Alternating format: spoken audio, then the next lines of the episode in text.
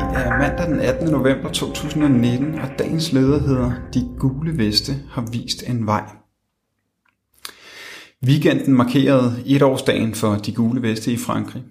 Den spontane franske bevægelse, der sidste efterår fik store folkemængder på gaden over hele landet med krav om forandring.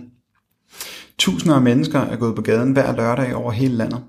Ofte er det foregået fredeligt, andre gange er det kommet til hårde kampe med politiet, der har slået brutalt ned på bevægelsen. De gule veste startede med at blokere veje og havne i hele Frankrig i protest mod, øh, at afgiften på benzin og diesel skulle stige henholdsvis, øh, med henholdsvis 21 og 45 øre per liter. Men lynhurtigt blev vestene til en bred social bevægelse for et mere solidarisk Frankrig. Uligheden var blevet for stor, købekraften var faldet, og tilliden til politikerne var væk. Og usikkerheden på arbejdsmarkedet, hvor millioner af franskmænd arbejder som vikarer eller i korte ansættelser, er blevet forværret af præsident Macrons nyliberale reformer. De gule veste er blevet kaldt voldelige populister, men vestene faldt aldrig i en racistisk grøft. Den modnedes hurtigt, blandt, blandt andet fordi den har rod i arbejderklassen og baserer sig på aktivitet.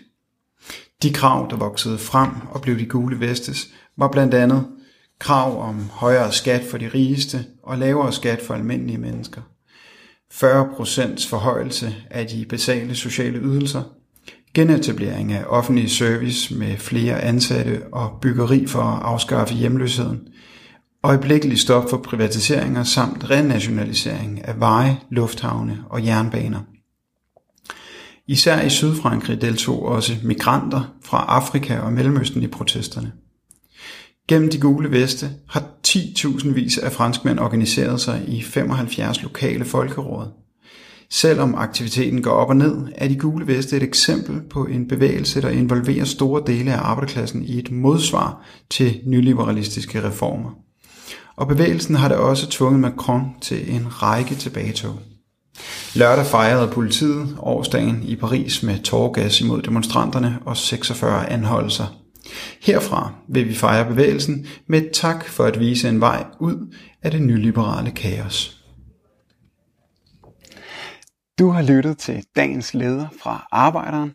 Abonner på vores podcast på iTunes eller hvor du ellers hører din podcast. Du kan også klikke ind på arbejderen.dk for meget mere journalistisk indhold. Du er også velkommen til at følge Arbejderen på Facebook, Instagram eller Twitter, samt tilmelde dig Arbejderens daglige opdatering på Messenger. Vil du i kontakt med Arbejderens redaktion, kan det ske ved at sende en mail til redaktion Tak fordi du lyttede med.